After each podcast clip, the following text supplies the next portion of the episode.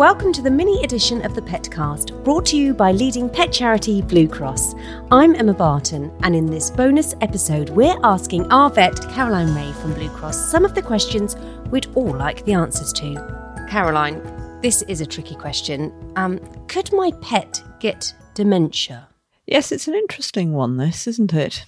And it's certainly come much more to the forefront. I think there's a growing awareness, isn't there, of, of dementia um, both in people and in mm. animals. And sadly, especially with pets living so long these days, and I think throughout my veterinary career, which uh, spans about 30 years, I have noticed that there is a general tendency for pets to live longer. Um, and I think that we're now sadly realizing that the signs of dementia um, can appear in animals just as much as it does in humans.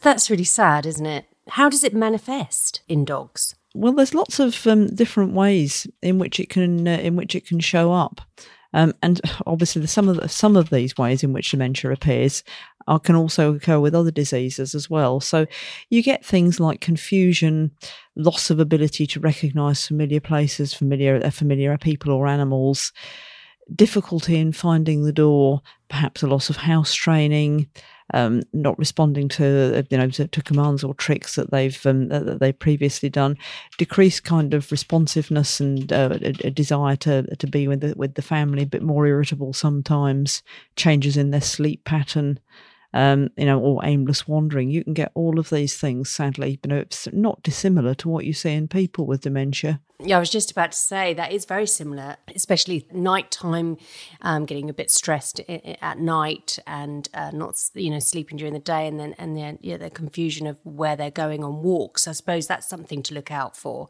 You know, some a route that you yes, would I mean, normally take and then they're not really they, they're not knowing where to go i suppose that would be a sign what about cats caroline but you can get similar things in cats as well, and again, particularly with sleep disturbances. But I really want to stress that there can be lots of other reasons why these types of things occur. Um, you know, I mean, for example, sometimes older animals tend to become more fearful um, because of the fact that I guess generally sometimes you can lose your confidence as you start to get older anyway because you feel a little bit more physically mm. vulnerable. But also things like arthritis and things like that can interfere, you know, with your ability to rest and sleep, and also uh, in your ability to escape. So I think that can increase anxiety. So I do think it's important that you know not to just jump to the conclusion that your pet has got dementia, um, but to get proper veterinary advice. If your pet does um, sh- showing signs, is it treatable? There are drugs that can help with it, yes, and there are other things that you can do, you know, in terms of um, you know keeping your pet mentally stimulated, which may help. I mean, we, you know, often people forget to try and tr- teach their old dog yeah. new tricks, um, because people think that they can't learn. But actually, of course, you know, we know in ourselves that we're learning throughout yes. our lives we do learn, but sometimes that learning gets more difficult as you get older, but it doesn't mean that you can't learn. Yeah, anything. shouldn't give up. No, exactly. And, you know, new experiences can be every bit as stimulating for an older dog as they can be for an older person. Um, so I think you know it's a good idea to make sure make sure that you don't forget about your older dogs and cats. You know the, the the younger ones that tend to get the attention, but the older ones can benefit. And yes, there are drug treatments available which are which may help as well. Okay, thank you. But uh, finally, Caroline, is it possible for an animal to live for many years with a dementia diagnosis? it's very variable, like it yeah. is in people. I think one of the key things is that you've got to also look at quality of life, mm. haven't you? I mean, in people, um, obviously we you know the, life has to continue. And sometimes we know from experience with older people that life can actually be very bad for those some of those older people notwithstanding that people make every possible effort to make it comfortable. But of course with animals we do have the option to bring their life to a kind and peaceful end and so I think, you know, it's not just a case, you know, with, with animal, uh, at, we should be looking critically at older animals and asking ourselves that hard Absolutely. question is their life really worth living? Are they getting something positive mm. out of it?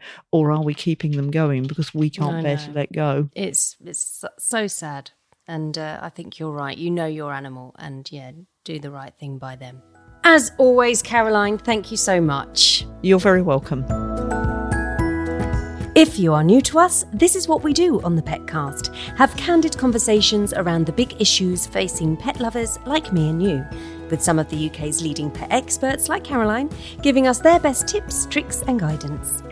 Next time, we'll be talking about pet scams and thefts with Blue Cross's Becky Thwaites and author James Bowen.